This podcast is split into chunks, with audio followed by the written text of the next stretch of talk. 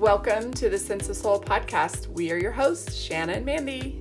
Grab your coffee, open your mind, heart, and soul. It's time to awaken. Today we have with us Matthew Schultz. He is the director of the Writing Center at Vassar College, where he teaches courses on literature and writing. He is also an author, and one of his books really caught my interest because of my ancestral roots. It's called We the Wanted it's a beautiful, fully illustrated, creative Gothic tale of isolation, the consequences of disbelief in the monsters that lurk beyond the pale of civilization, hoping to lure us into the darkness, shining a light on the mysterious and tragic history of the American Northwest. And we are super excited to have Matthew with us today. Hi, Matthew. How are you? It's so nice to meet you. I'm well. Nice to meet you, Shanna. Thanks Can for having me. Oh, uh, thank you so much for coming on. So I'm originally from New Orleans. Okay. And when I did my ancestry DNA test almost four years ago, discovered I had Marie Laveau in my tree. Whoa. I know. Gavin with JB Hunt Publishing had posted on their Facebook the book We the Wanted. And I was like, holy cow, this is much like what I've been going through and discovering in my ancestry. said, Gavin, we have to have him on. Great. I'm excited to talk about it. And the, the, illustration of We the Wanted is beautiful. Who is the illustrator? Jordan Lepore. Jordan Lepore. Yeah. Very interested to hear, you know, why you chose this story to tell. Let's jump into it. What was your inspiration behind this book? Sure. So by trade, I'm an Irish studies scholar. I write about Irish literature sort of in the late 19th century, early 20th century. And the thing that interests me about that work is the way in which Irish artists are using the recent history and their mythological history to essentially rewrite modern history. And so I was kind of interested in thinking about this character who becomes Patrick Gallagher in the novel We the Wanted, escaping from the famine and kind of coming over as an emigrant on these coffin ships. This is all in the literary history that, that I'm well versed in as a scholar. And so essentially, what happened was I got him to this side of the pond. And my writing process is very well, let's come up with a character and see what happens so I got him onto this side of the pond and I needed some plot, right? My first novel, just to give you some background information, which will sort of give you a sense of how I do the research for this novel. So, my first novel on Coventry is also a historical novel set in Cleveland, Ohio, using my own family lineage to kind of uncover this multi generational story. And so I'm very much, a, when I'm writing creatively, very much a historical fiction writer. And so I began kind of thinking, well, what else is going on in the world about the time of the Great Irish Famine when all these folks are coming over to North America? And you know dug a little bit into the history and just started reading about marie laveau sort of looking at her family tree and seeing where that went and I noticed in the historical record that, you know, she had a bunch of children. She had one daughter. The historical record says this daughter died, maybe went missing. And so I just kind of thought, well, what if she didn't die? How can we spin out a historical narrative around this character in a really rich time period in terms of storytelling? And so this is how my character Angèle came to be. I just imagined, well, okay, so Marie Laveau's daughter didn't die. Here's what happened to her. And eventually I need her to meet up with Patrick Gallagher in upstate New York in this lighthouse. And because the another thing that sort of drew me to this story or to this place is I knew the quarantine station at Grosse Isle in um, Canada very well through my research. But I thought, well, what happens once folks leave this place, right? What are the avenues they take to get out into the world, whether it's sort of Western Canada or the United States? Lots of folks went down to Galveston, Texas, Louisiana, New York City, of course. And one of the paths sort of took characters through the Hudson Valley, which is where I'm currently living. I teach at Vassar and live in Poughkeepsie. And so I'm really interested kind of in the local history. And what I found is that in the 1700s or 1600s, there was sort of in the area King Philip's War, right? And the Abenaki Indians cursed the land during this war. And so I put Patrick into this lighthouse in this chunk of cursed land, kind of in the Hudson Valley, just really just north of here, more up towards um, St. George. And I thought, okay, well, now I need to get Angel up to Patrick and this cursed piece of land. So how do we get her there? Well, we do it on the Underground Railroad, right, which is sort of conducted at this time. And so I just sort of followed um, one of those paths north and east and was just amazed by the synchronicities along the way in my research. Every time I needed a piece to sort of fit into place to put it all together, it was just there in the history already. Wow, I love that. And that's much how my ancestry journey went the synchronicities it was like I was following this little trail of goodies and just kept going, kept going. And it was so interesting, the history. And I don't know about you, but it was a lot of history that has gone untold mm-hmm. that I was like, wow, people really should know this as somebody interested kind of in 19th and 20th century history as, as it filters to us through literature you know i knew some of the stories and some of the narratives and certainly two of the bigger sort of plot lines in the new orleans section of the book have been told and retold across media. You know most recently we look at something like american horror story and we've seen those stories kind of in there as well.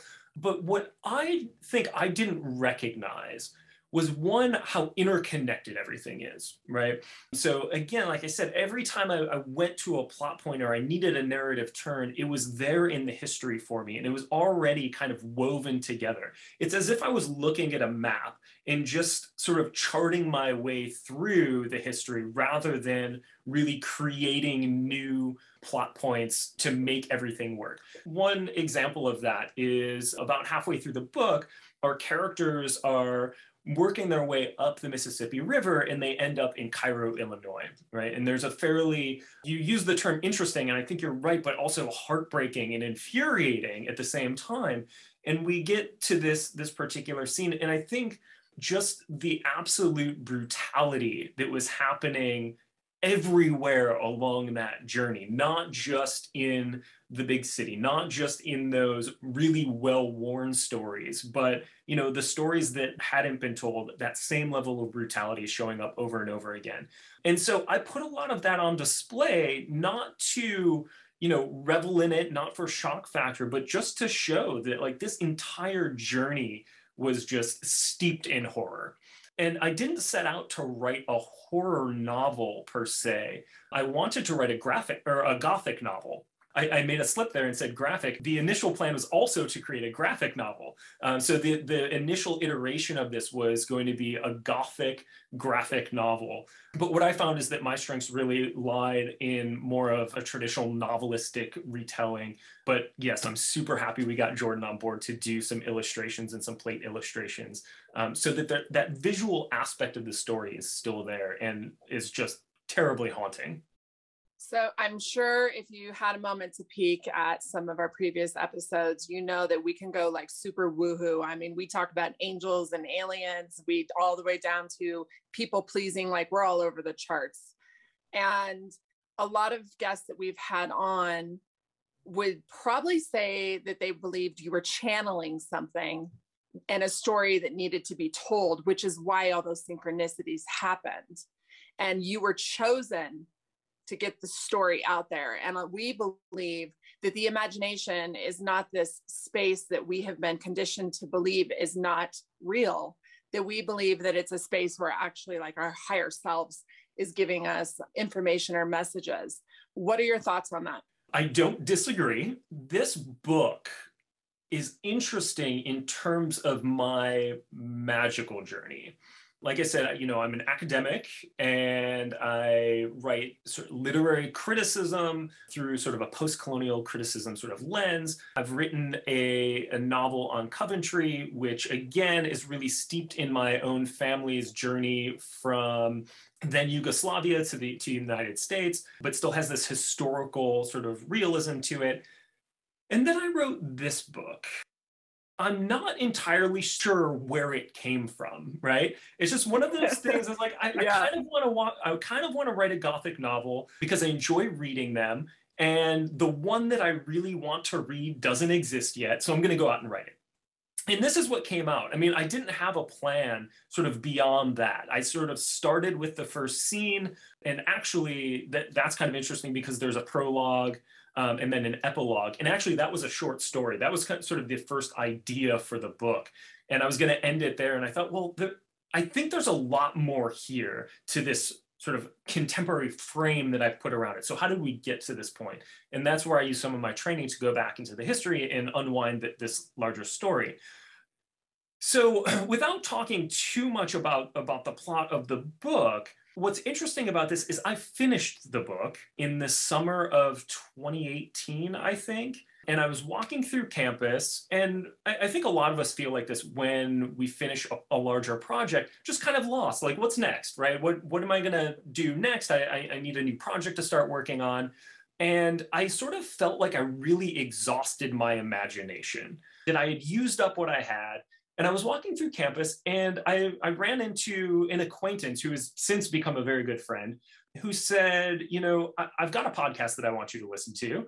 And here, think about some of these things, X, Y, and Z to help reinvigorate the imagination. And he was coming from a sort of chaos magic perspective. I didn't have the language to, to describe it like that. I didn't really know where he was going with it. So, okay, I listened to some of the materials he gave me. And then maybe a week later, we got together just to, to have a drink and a chat.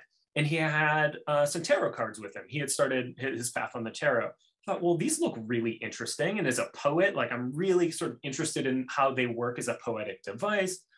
Oh, but then it starts, right? The, the cards will start speaking. yep. And so I started working with the tarot pretty closely. I, I studied with Camelia Elias, um, with Enrique Enriquez, and ended up writing a book about the tarot, which is out now through Aradia Academy.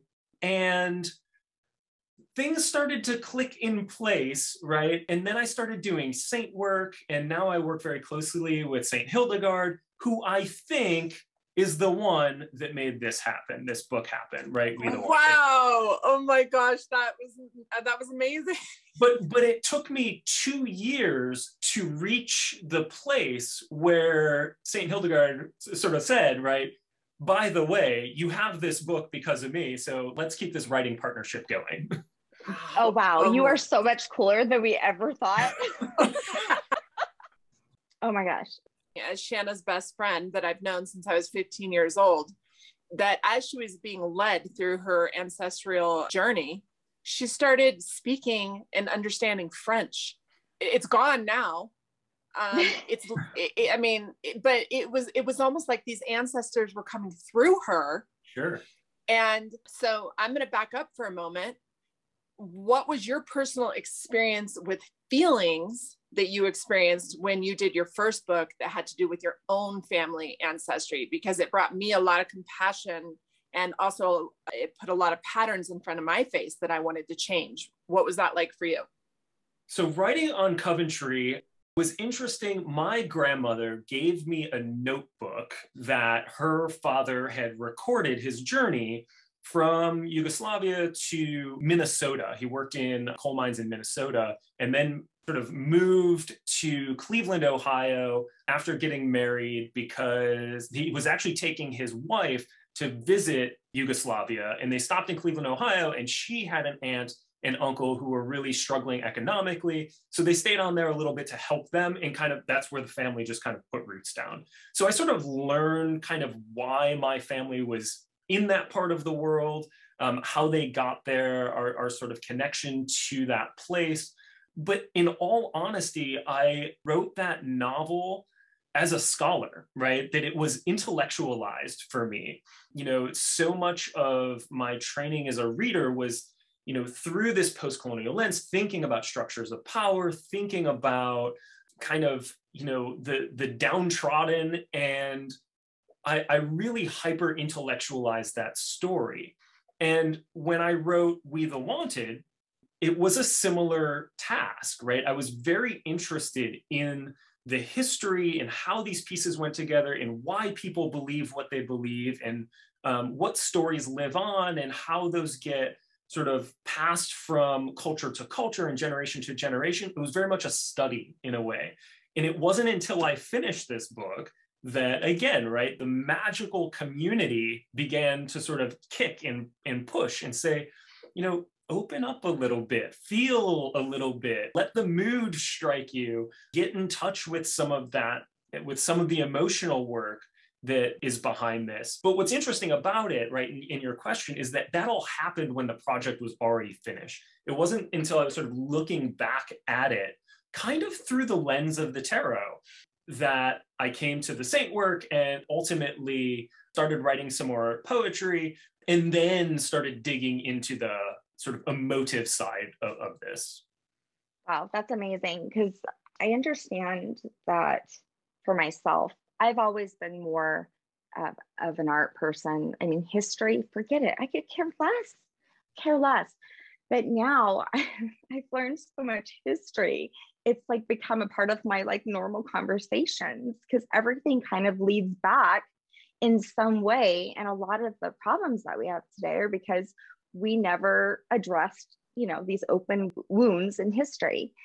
And and just even within myself you know, even within myself and in my family, you know, being a woman from Louisiana who is now that I know I'm from Creole women, there's a lot there that still lives in me today that I was acting upon that I didn't recognize. So once I recognized it, I was like, oh, well, I don't have to do that anymore, you know, and neither do my daughters. And so I feel like I really not only learned about history, but I actually was able to actually make a real shift in like epigenetics, future lineages. There's so much healing. Like I am so in love with Outlander and like any of those shows that I have learned so much history from those, right? Like the Vikings, mm-hmm. you know, and then living with someone who's very Norwegian, I'm like, oh, well, that makes a lot of sense. But it does. But I'm, you're learning history through entertainment or art in some way. And it's amazing. People have never known about some of these things. And now it makes them curious. And then they start kind of going down a rabbit hole to figure out, you know, more about themselves, more about, you know, history. It's a beautiful thing. And I think the more that we can connect ourselves to the historical narrative, which is something that we don't do in such a fast paced, socially mediated society, the more we can connect ourselves with that narrative, I think the more forgiving we become as as oh, individuals. Oh, yeah. You know, we could use a little bit more of that. So in sharing this story, were you hoping that in today's world people would learn a little bit about their challenges? Yeah i mean I, I wasn't trying to fictionalize history right i'm sort of right. using the historical okay. record as as a, a motor for the fiction one of the things that i like reading are those really surprising ways that history sort of weaves into our personal narratives even when we mm. don't don't recognize it and so you know for instance you're talking about yourself as an artist but when we look at history, there's a way in which we can take an artistic stance towards it, right? That if we think of history as this tapestry and us weaving our threads in and out of it, we're changing the picture of history as we do that. So for me, history is a fiction. And the way in which it, it's presented, and maybe this was sort of what, what I was trying to do with the story on a more sort of um, meta or, or intellectual level is present the history in such a way that readers can begin to question for themselves what is real, what isn't real, you know what has agency what doesn't have agency. I'm very much interested in ecological fiction right now. Um, so there's a way in which this curse that is put on the land in the hudson valley isn't a sort of supernatural curse but it brings the land alive right? And the, the land becomes its own agent which i think is something that's really important for us to think about today as the Gulf of Mexico is on fire, right? Like, how do we begin you know, if we want to talk about relationships, how do we begin mending our relationship with the planet and one another? And so it seems like a weird book to start that particular kind of conversation. But I think on a larger level, if we start looking at our history in a more complex and nuanced and interconnected way, then the next step is those sorts of conversations. Mm-hmm. Mandy always says to me, Why the hell would anyone want to live on the Gulf where my family is from? So, actually, that question really had me thinking. I had just visited there with a, another cousin of mine who also is on, I brought her along with me on this journey. So we go to this little fishing community in Plaquemines, like right at the end of, they call it the end of the world. 1690, there was actually a settlement, a fort there. Fort Jackson was there, you know, very historical place at one point, plantations, and many hurricanes taking them out. Many ancestors I found died hurricanes. And then they had some rumors of curses right? Because curses were actually, you know, real thing back then, especially with, you know, voodoo. Then they had Katrina, which really took them out, but then they had BP oil spill. Many people believe it was cursed. Mm. The land was cursed. And there was many reasons why, you know, that it could have been because there's a lot of bad energy right there. Yeah, it's a super interesting question. You know, why would anyone want to live at this place right? Not not just that particular place but but any yeah. place. I read an article in the times that was titled a gloomy day in new york city is better than a sunny day in cleveland. And of course this piques my interest because i'm yeah from, for you. But i think that we have hardened ourselves as a society into these dichotomies into these binaries right where this place is better than that place swipe left swipe right you know, black versus white, male and female, and we're we're not poised to have sort of the the nuanced understanding that those binaries that have been set up culturally can be deconstructed, right? Not just reversed, but completely exploded. I think one one thing that we're seeing in you know in in popular culture right now that's fantastic is the exploded notion of what gender is right? With it we're mm-hmm. not just looking at things through a masculine or, or, a feminine lens anymore. And i think that that is a model for how we can view some of these other dichotomies as well. Matthew my question for you is how does someone that so intellectual and thinks on that level get to a place where they can kind of merge and cross over with like the tarot and the mystical and the spiritual because we've had on a lot of guests that talk about how the two are slowly becoming married. What are your thoughts on that and how did you get there? I don't know right? I think it, it happens very slowly. And i think that i was just guided to talk to the people that i needed to talk to at the right time the materials that I needed at that particular moment sort of fell in my into my lap. And certainly th- there's a certain amount of openness right? So yeah like I, have introduced myself as an intellectual somebody who who's questioning everything who's trained in the hermeneutics of suspicion but also like i was willing to remind myself that the reason i got into this is because i love stories.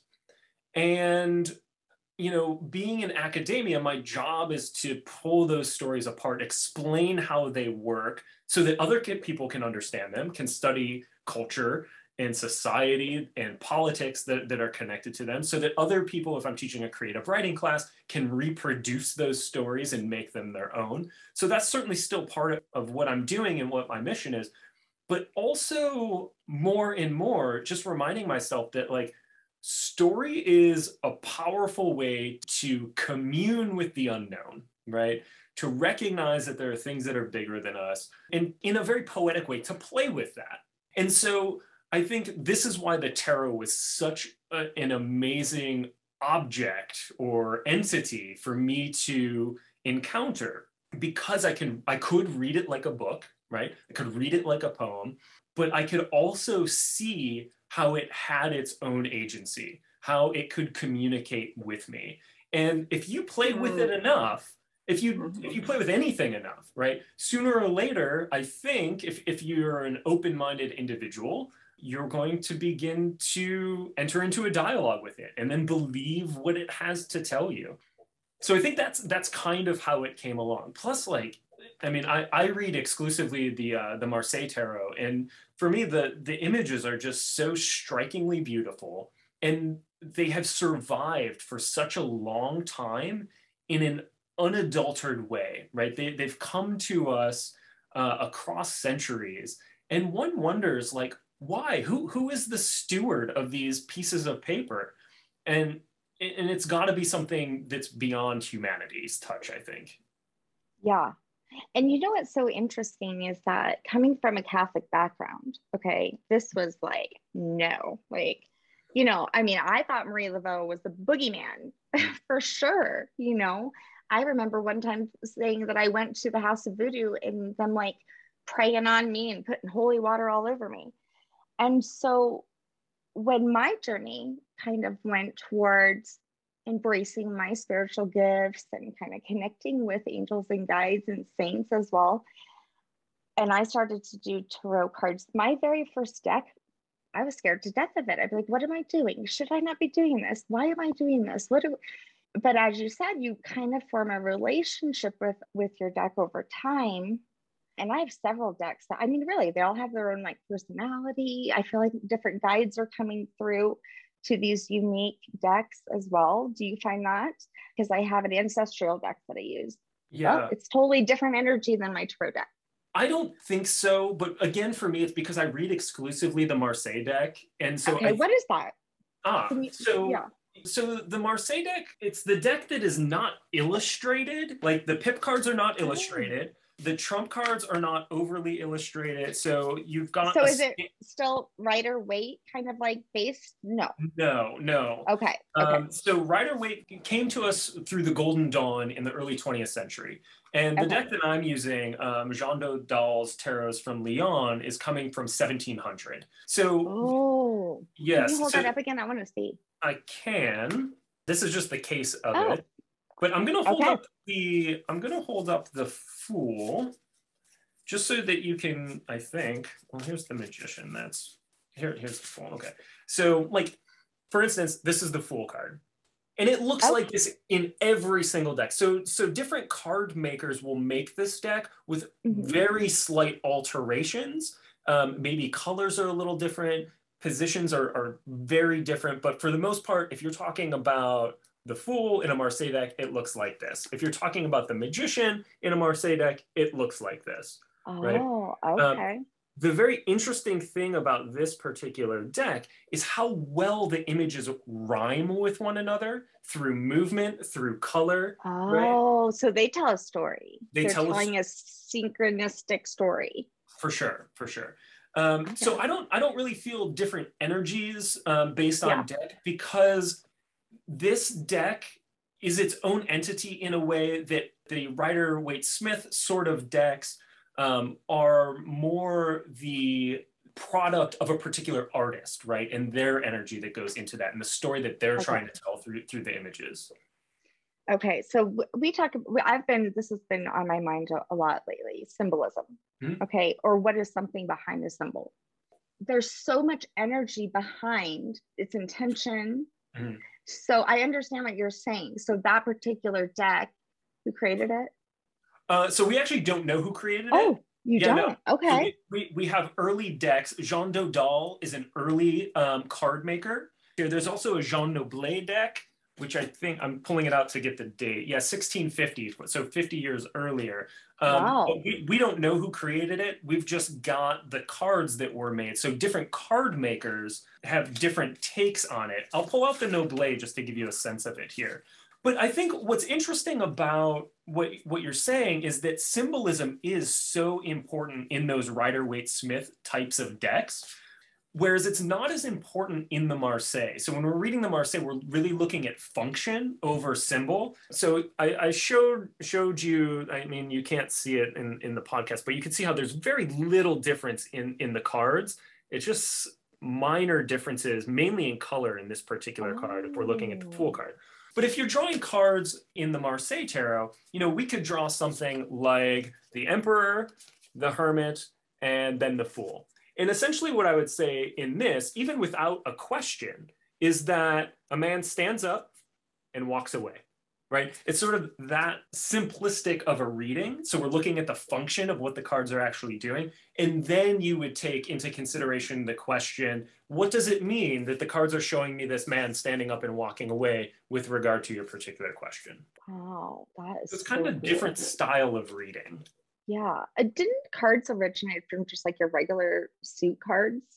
I mean, th- that's the like theory, right? That, yeah, so there were card games in, in China that sort of, you know, traveled to us to, to Europe from on the Silk Road. And then there were the, the suited cards that you would see.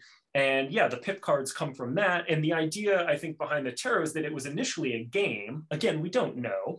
Um, mm-hmm but that it was a it was a game and that the major arcana or the trump cards um, were were part of that pip game as well. So you would play, you know, an emperor that which would be higher than a fool, and, and you would somehow take that particular round of the game. Wow, that's amazing. Because Mandy and I are trying to, like I said, we just had this idea was placed on us mm-hmm. to do our sense of soul oracle deck. So we thought this would be so fun. And in thinking about that, thought about God, how much love and energy and like all from all over the world that would be put into this and how it's so much more than just a book or mm-hmm. cards. It'll actually, you know, have, you know, wisdom from all of our guests from all over the world. And so that energy, I just thought is probably very unique per deck. Right. Yeah. Wow. Yeah. So interesting. I have a question. If you could tell our listeners a little bit about your background and where you teach, Mm-hmm. And I'm curious, have your students or your fellow teachers that you work with, have they noticed the shift within you and when you teach? Uh, probably not. I'll, I'll, I'll, step back. Sure. So I've been at Vassar College for 10 years now. I've been running the writing center there all of this time. I also teach in the English department and I teach in the media studies department. Um, and so what that means is I'm teaching first year writing classes, creative writing classes, uh, literary criticism, um, and then I also teach this course for media studies, which sort of looks at storytelling across media and genre. But I don't teach contemporary literature very often. I teach modernist literature, which is about from 1890 to about 1939. And so the interesting thing about this is that that's sort of the time in which media is really taking off, right? We get moving pictures. Um, so we're seeing like poetry and novels and short stories being made into the very earliest of films. You know, we have audio recordings from that time. So it's sort of interesting to see all of the different experimentation happening in storytelling at that time.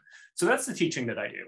As far as my students seeing a difference in me, I'm not entirely sure. I don't think they probably hang with me long enough, right? Because they're here for four years and, and then they're gone out, out into the world. And then the thing about academia, and this is nothing against, you know, my particular institution, which is a, a wonderful place. I, I have only happy and, and excellent things to say about it. But I think academia more generally sort of silos thinkers in, into their own spaces and departments.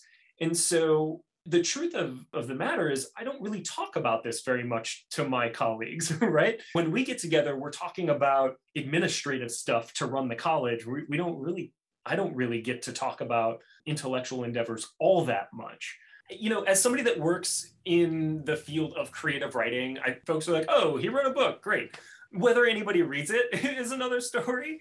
I have started teaching the tarot in my class um, so I've got this I've got this media studies class, um, and we're thinking about the way that we tell stories in different media. So what I'm doing is like the the spiritual aspect of it doesn't so much get into the class, but I think the cards are okay with that because at least they're being introduced to a wider audience, right? And so what I'm saying is like this deck these cards, this is an art object, right? So let's look at it as this art object. Let's learn its history. Let's use it as a poetic device. Let's see how it will turn three cards over and we'll tell a story about it, right? And so I'm giving my students the mechanics to look at a piece of art, interpret it both visually and textually, and then tell a story or, or create a poem based on that media. And so again, even though it's not, I'm not using it for divination in my classes, what I am doing is the same sort of process by which we enter into a dialogue with that art object. I think it's cool. I'm going to go grab, you know, you want to hear something funny is that, you know, in my journey, I'm reading books I've never read before because I'm trying to figure out this history and I'm finding that some of the players in my family are in these historical books. You know, I'm reading a lot of Alice Dunbar Nelson, um, you know, Kate, uh, is it Chopin? Chopin, yeah. Um, yeah. Uh, George Washington Cable. And I also picked up a book. I think it's, I have two versions. Uh, I think it's called Les Cenelles. It's a poetry book of French Creole poems. So first I get it and it's in French. I'm like, shoot, I don't know French. But then I'm opening it and I'm like realizing that, I, I don't know why, but I can read this. And I'm asking my daughter, like, can you read this? She's like, no. And I'm like, well, that's weird because I can kind of understand what this says.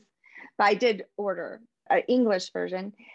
And you can find out so much history through poems because I mean, they're putting in, it's not like for educational purposes. So you're really connecting with like this history that's not been told in history books. Yeah, absolutely. Beautiful. Yeah. You mean like more soul behind it, more soul connection? Yeah, real Shan. stories, like raw, you yeah. know, and like, yeah. holy cow. Yeah. Well, those individual stories that are interested in the Personal. unique perspective, right, of, of, the artist. And so you're not getting the cultural or social level of history, you're getting the individual history, which allows us as readers to piece together our own sense of, again, that tapestry, right? Here, here's a piece of the fabric that's missing from the textbook.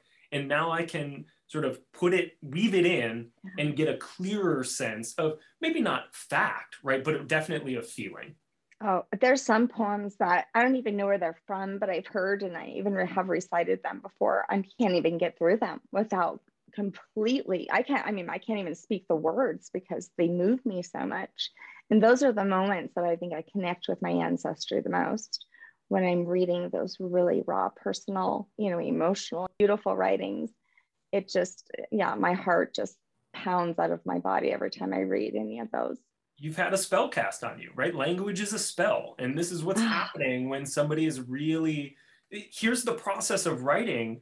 You know, it's, it's not sit down and just bang out a story. You know, A leads to B leads to C, at least not for me, right? I'm sitting down sentence by sentence and trying mm-hmm. to figure out, you know, what is the most impactful way to organize the language so that my reader is drawn in um, excited by by what's being said surprised by what's being said right? Not not just surprised by you know the horrific history of it but surprised by how it could be told in an almost beautiful way. Mm. there's this irish writer sebastian barry who, who's a contemporary playwright and novelist. And i remember reading his book a long long way. It's about world war a soldier in world war one and he's describing this mustard gassing which is just like mm. you know the most evil thing one of the most evil things that that we've come up with in the language that he used it was just so beautiful you couldn't couldn't put it down couldn't look away from it like there is magic in that and so i tend to write my novels in a poetic way where each mm-hmm. sentence is important not just for what it said but how it is relating that to the reader. So if you ask me sort of like what I hope folks take away from it, it's not even necessarily a, a philosophical or moralistic lesson as much as it is, you know, can you sit and be with the language and just enjoy the way that the sentences are put together in the same way that Jordan's artwork is put together, right? That there's okay. beautiful images. Um, right. So really you're pulling showing, them in yeah. you're pulling you're you're trying to have them empathize with the character and with the situation story with the generation the time mm. period and all that. Yeah i deeply felt that. Yeah i was able to read some of your book. Cool. And so uh, yeah and i can't wait to finish it. Yeah I, and I, mean, I want to read your other book. Yeah me too. Thank you so much for taking the time to come on. We really appreciate it. Can you tell our listeners where they can find your books I think they're all over the place. Um, I'm yeah. sure I, I tend to go to Book Depository to get my stuff. Um, I do too. I love yeah. it. You know, this is a this is an opportunity to tell our listeners and you a funny story about Shanna. Uh-oh. Uh-oh. You sh- are you scared, Shanna?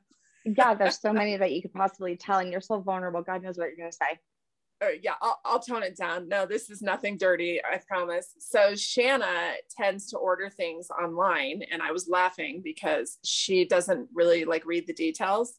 So it doesn't mm-hmm. shock me that she ordered a book and she can't even read it because it's not even in English.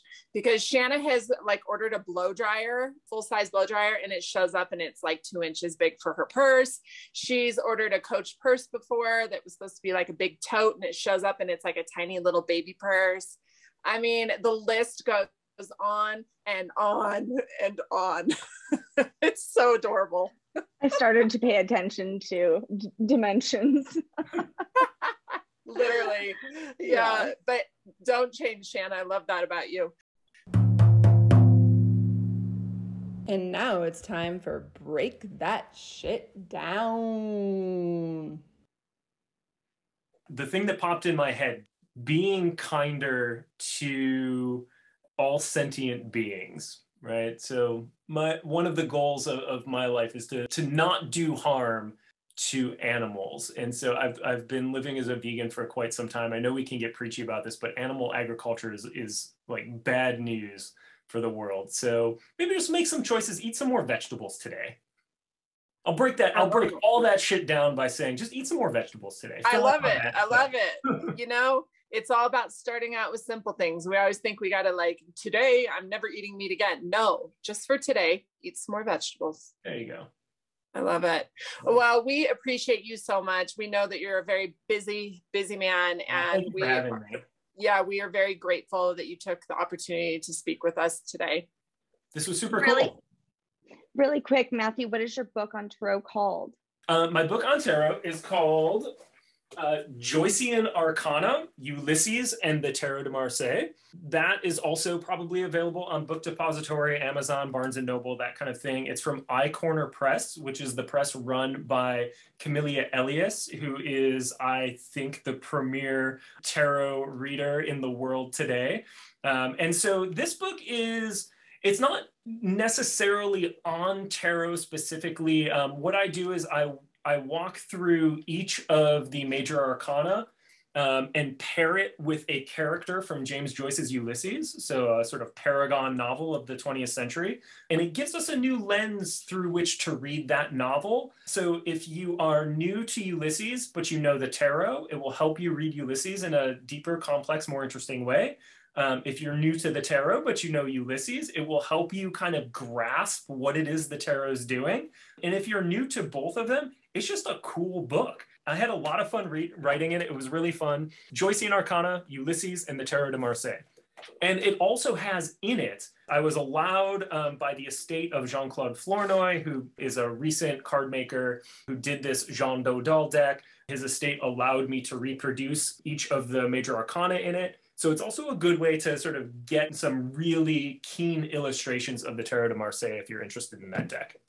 Oh, very cool. Shout out to the illustrator of Oh yes, know, Jordan Lepore. Yeah, Jordan Lepore.